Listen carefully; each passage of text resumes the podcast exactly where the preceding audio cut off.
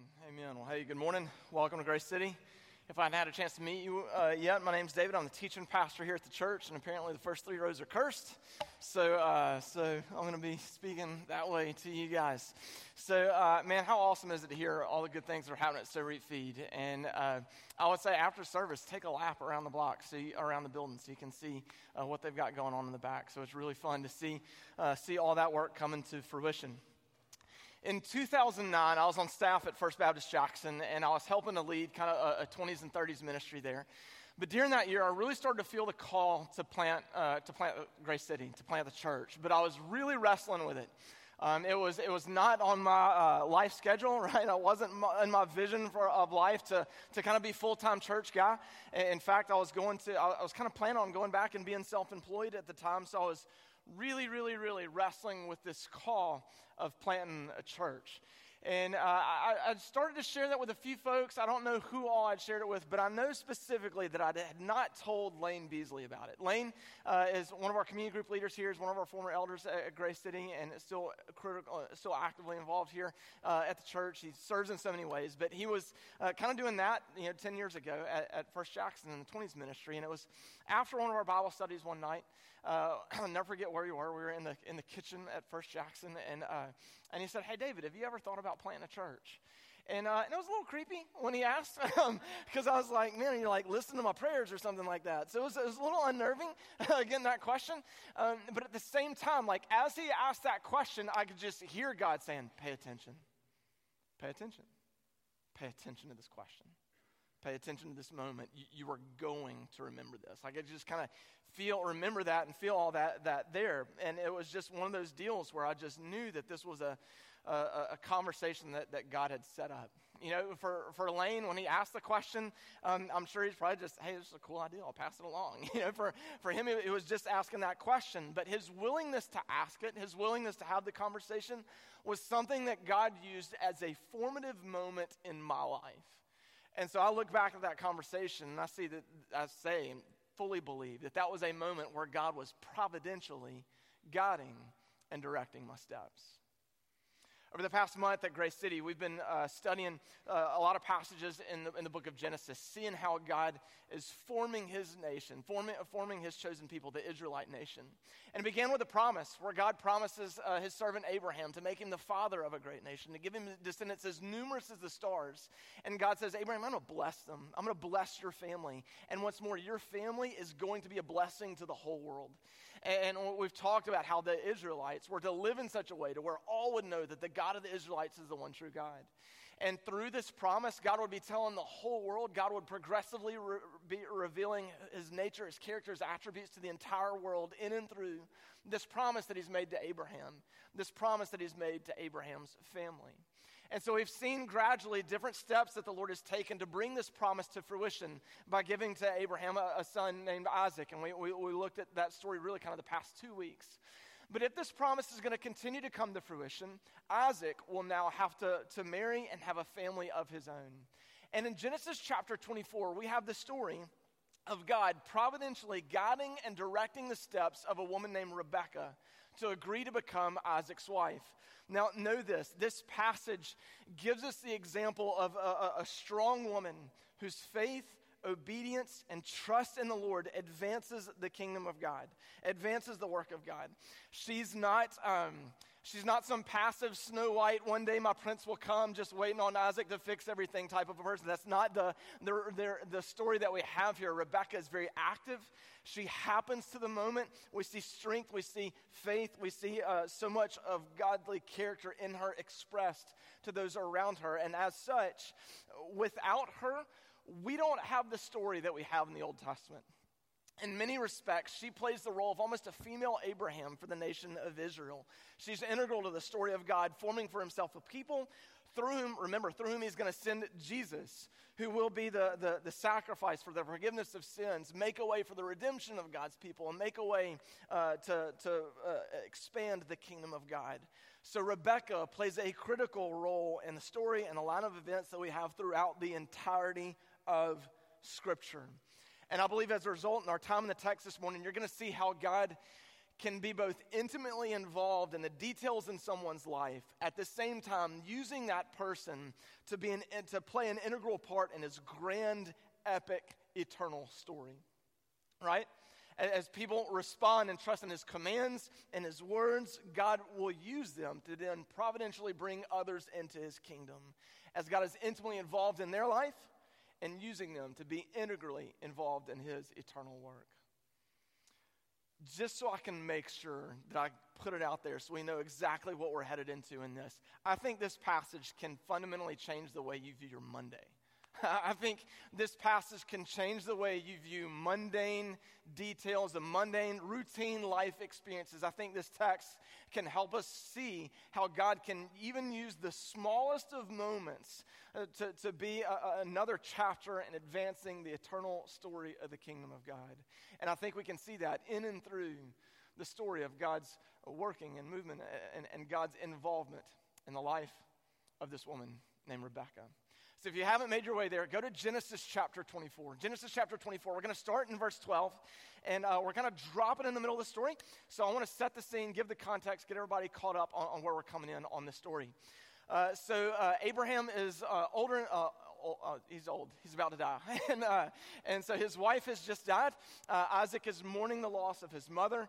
And Abraham knows now is the time where I need to arrange a marriage for my son Isaac.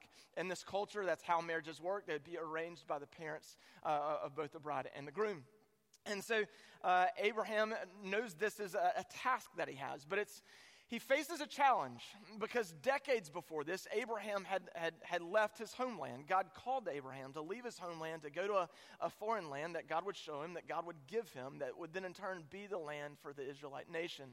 And so Abraham has left, uh, left his people and is now living among the Canaanites. The Canaanites were a group of people that were known far and wide for their worship of many false gods and goddesses. So if Abraham chooses a wife for Isaac among the Canaanites, he's going to be introducing the worship of these false gods, these foreign gods, into his family line. So we know it's a problem because he doesn't want Isaac or, his, or Isaac's children, Abraham's grandchildren, to be tempted to worship these false gods and goddesses. So Abraham determines to send his servant back to his homeland uh, to find a wife from, uh, from among Abraham's kind of extended family, to find a woman from among Abraham's extended family to be the wife of Isaac. And so, uh, grasp that for a second, right? What this servant is being asked to do. This servant is to journey all the way back to Abraham's homeland to find a woman who will not only agree to be Isaac's wife, sight unseen, who will, will not only agree to be Isaac's wife, but agree to leave her homeland for a man she's never met, to live in a place she's never seen among a people she doesn't know right? How many of you would be like, sign me up for that, right? Like, so, so it's quite the task that this servant has to go and find a woman who, who will agree to do such a thing. Uh, just off of his request. And so, uh, knowing it's the task, uh, he, uh, Abraham asks the servant to take a, a, an oath. He, he pledges an oath to Abraham I'm going to find a wife for Isaac. And, and he acts uh, on that oath, and really he kind of acts in faith as well. This servant has seen uh, the Lord work and move on behalf of Abraham and his family time and time again. And so we see him really also express his own faith in the Lord that, the God, that God is going to honor this promise, this covenant that he has made to Abraham. And so the servant travels to the homeland. He gets to the homeland of Abraham's brother, and, uh, and it's there where we're going to drop in the text. Genesis chapter 12, uh, chapter 24, verse 12. The servant's in the land looking for, uh, looking for the woman, and he says this prayer. Then he prayed, Lord God of my master Abraham, make me successful today and show kindness to my master Abraham. See, I'm standing beside, I'm standing beside this spring, and the daughters of the townspeople are coming out to draw water. May it be that I'll, when I say to a young woman, Please let down your jar that I may have a drink, and she says, Drink, and I'll water your camels too, let her be the one you have chosen for your servant Isaac. By this, I will know that you have shown kindness to my master. Okay, this, this prayer is almost humorous to me because it's kind of like, you know, give me a sign type of a prayer. I, I, don't know if you remember when you were dating, and you probably didn't do this because you're a better person than I am, but I, like, I remember I was thinking, like, hey, I want, you want a godly wife? You know, I want a godly wife, you know, want a godly husband. I remember there would be times where I was like completely desperate. I'm like, okay, God, the next woman that I see coming across the quad or, or coming into whatever, like, I know that's going to be the one that you have for me. And like saying that prayer and looking up at me like, I don't think you answered this.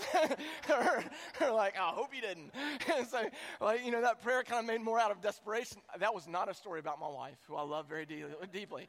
so, um, so um, but anyway, so like we, we make that prayer, right? Well, I say we make that prayer. You know, we have those kind of desperation type of, you know, give me a sign type of prayer. But I don't think that's what's happening here, um, although he does get very specific with it.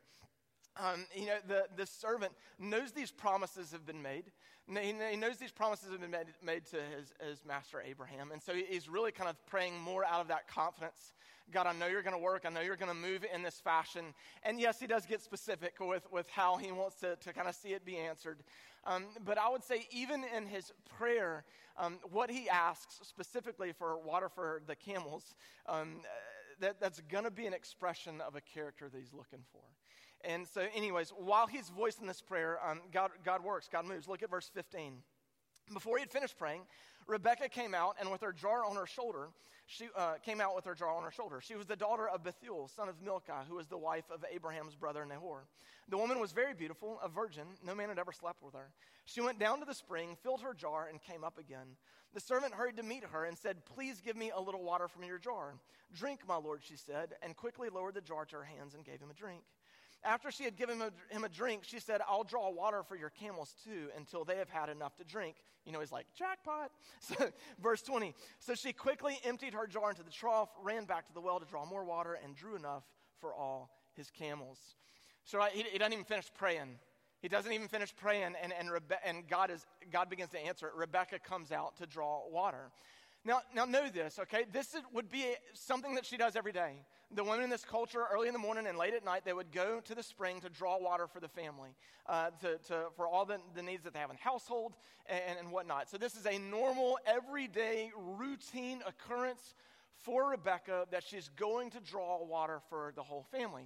Now, where she does take it a step further, and it is, it is a significant step further, is when she offers to draw water for the camel.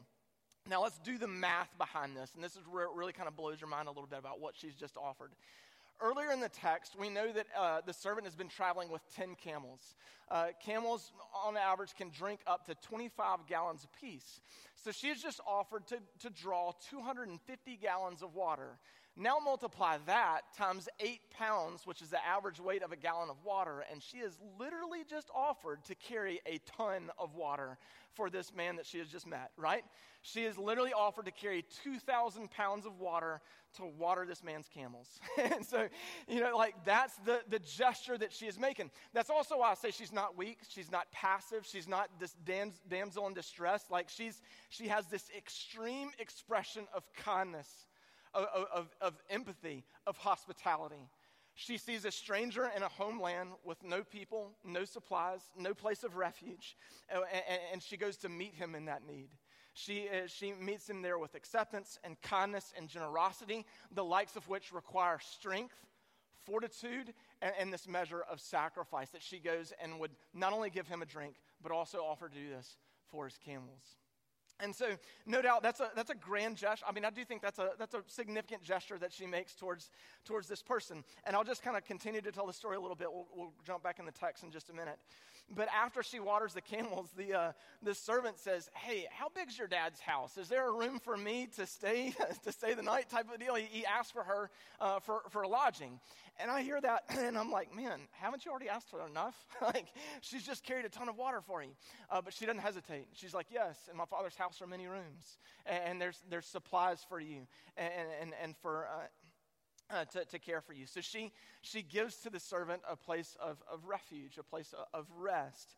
And so the, the reason that I'm hammering this a, a, little bit with, with Rebecca and this expression of hospitality, this expression of welcome, is that Rebecca is already acting out uh, this godly character of service, already acting out this godly character of hospitality and kindness to the stranger, that God is going to command her children her grandchildren, and all of her descendants to practice and to extend towards the immigrant, towards the refugee, towards the people without a home when they have a land of their own. She's already practicing this here, she's already expressing it. It's already a part of her character, already a part of her daily living, and yet God is going to use it in a divine fashion to be an answer to this servant's prayer. It's just another day for her. She's just going to get water, and she saw a need. She happened to it. It was just an expression, just an expression of kindness and hospitality to her. But to the servant, it's an answered prayer. To God, he uses the obedience of a servant, the kindness of Rebekah, to fulfill his promise to Abraham, to begin to give him descendants as numerous as the stars. A routine day for Rebecca was a divine appointment that's going to alter the course of her life and generations that follow after. Now, while the servant is staying at the house, he puts all the cards on the table. Tells him why he's there, how he's in the land looking for the wife of, of Isaac.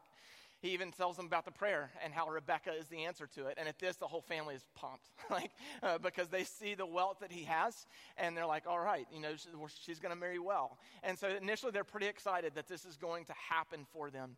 Uh, but when they begin to connect the dots and see that if she is going to marry Isaac, it's going to take her away from them. That she's going to go to a land, very distant land that probably will never see her again. It's there where they begin to have some hesitation where they begin to, to be reluctant to this. In fact, they, they try to stall, they try to delay. Maybe this guy's going to change his mind. And, and, the servant really comes back and says, Look, I, have made this oath. Delay, let's, let's not delay any longer. Is this a yes or is this a no? Is this going to happen? And so when, when he kind of pushes them for an answer, they turn and they, the family tells the servant, Why don't you ask Rebecca? This is huge because remember, this is uh, arranged marriages. So, like, they could have said, Rebecca, this is where you're going, pack your bags, we'll see you later. But no, they're going to allow Rebecca to have the final say. All right, this is, this is her decision. This is her moment. This is her moment to express faith and trust in the Lord or to walk back from it. And this is where I want us to come back in the text 24, verse 57. Then they said, Let's call the young woman and ask her about it. So they called Rebecca and asked her, Will you go with this man? I will go, she said. So they sent their sister Rebekah on her way, along with her nurse and Abraham's servant and his men. And they blessed Rebekah and said to her, Our sister, may you increase to thousands upon thousands. May your offspring possess the cities of their enemies. Then Rebekah and her attendants got ready and mounted the camels and went back with the man. So the servant took Rebekah and left we're to keep reading, and I'm sorry if I'm taking the end of the story from you. You can read it on your own. But we're to keep reading. She gets back to the land and um, looks up, sees Isaac. Isaac looks up and sees her, and it's kind of love at first arranged sight. And so, uh, so, uh, so she becomes the wife of Isaac, and, uh, and, and they begin to have a family. And we see this, this next page, this next chapter in the story of the kingdom of God begin to unfold uh, as, as, it happens here.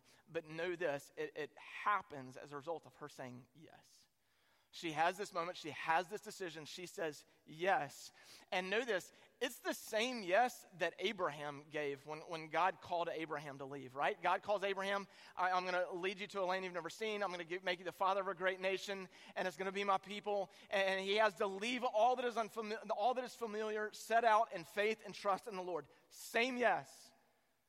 Rebecca's has the guy's the same situation in front of her. She's got to go to a foreign land, be the wife of Isaac, and all of this is part of God's plan to bless the world in and through the nation of Israel, the descendants of Abraham, of Isaac, and now Rebecca.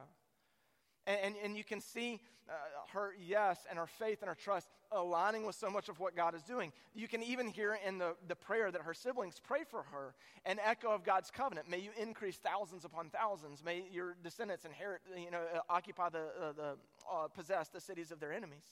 And so it's even let them have, uh, you know, let them have this land and, and let them increase in number. And so, like, they're praying for her in such a way that it already aligns with God's promise, God's covenant to Abraham, to Isaac, and now, now to her, as she is now part of the family. And so you can see, or at least what I'm trying to help you see, is, is like both. You can see these, these advances that are happening in the grand story of the kingdom of God, but you can also see how God is intimately involved in her life and in her steps. You can see how he's using her to be an integral part in the story uh, uh, uh of God's kingdom uh, throughout, our, throughout it all. And, but what strikes me about this is, is when you read the story, it's kind of mundane. Like, uh, what, uh, what I mean by that, like, a servant obeyed his master. That would happen, I would assume a lot in this day and age. A servant obeys his master. He gets thirsty. Camels get thirsty. That happens to everybody every day, and uh, or at least all my camels get thirsty. So you know that that that that you know that happens every day. And then Rebecca goes out and gives water like she would.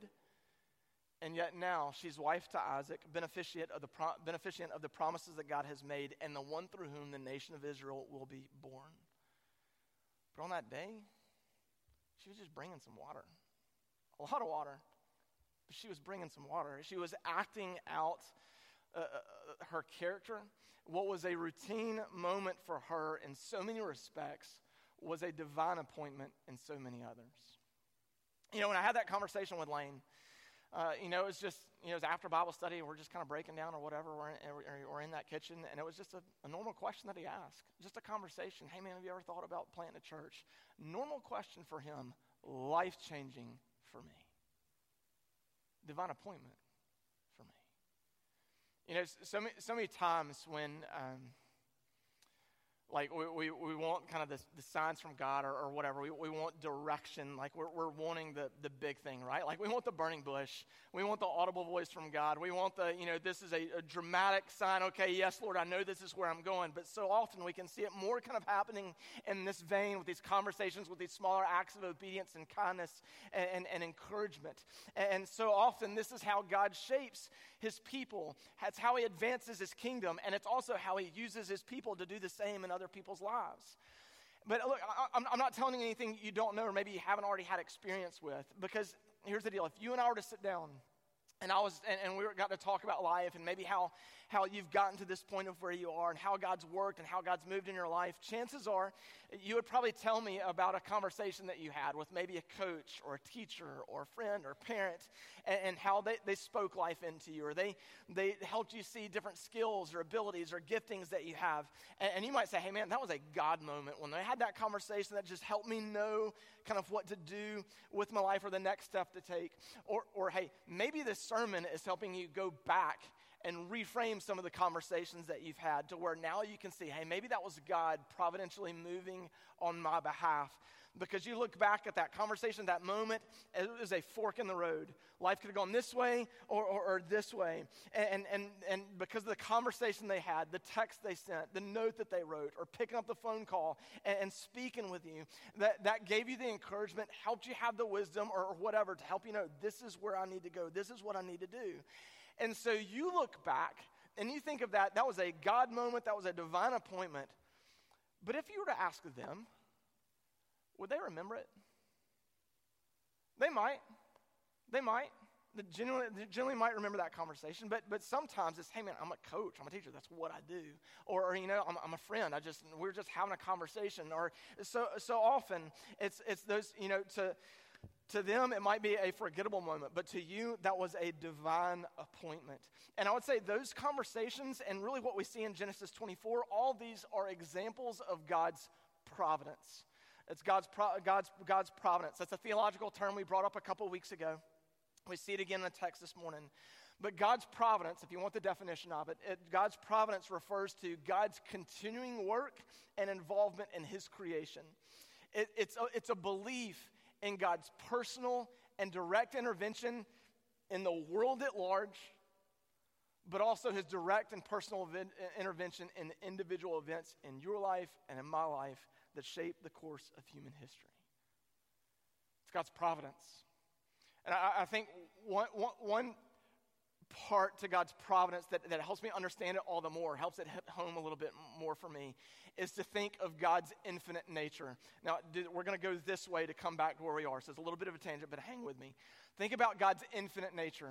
Uh, so many times when you say the infinite nature of God, people think about the, how he's infinitely big, right? He was before time, he created time, he's after time. He created the universe, he holds all the universe in his hand. Um, oftentimes, whenever someone is, is, is um, that just when you think of God's infinite nature, we're, all, we're only thinking on, on just infinitely big. And you can hear this expressed whenever someone says, Hey, man, don't you think God's got bigger things to, to occupy his time with? Don't you think God's got bigger things to think about than whether or not you get into school? Don't you think God's got bigger things to think about than, than whether or not you go on the date? Don't you think God's got bigger things to think about than however you finish that sentence? Okay, when, when someone is having that thought, or maybe when you're having that thought, you're only thinking about the infinite nature of God and his infinite bigness. But here's how infinity works, as much as I can arrogantly say. In, in, the, in, uh, infinity goes both ways infinitely big and infinitely small. And God is big enough to handle the infinitely big, and he's big enough to handle the infinitely small. That's why scripture says, that's why Jesus says about God. He knows the number of hairs on our head. That, that's the infinite, that's his, he's infinitely big and he's in the details of your life and of my life. And so just think about that, right? So we can couple the infinite nature of his bigness, the infinite nature of the smallness. We can couple the infinite nature of God with God's providence that enables him to be both intimately involved in the daily occurrences of our life at the same way make those fold into or be a chapter of or be another part of his grand, epic, eternal story.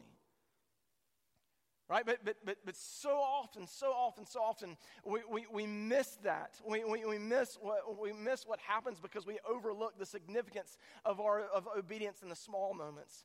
But that comes when we, when we trust in God's word, we obey God's word, we obey his commands for simply such things as, as, simple as kindness and mercy and compassion and empathy.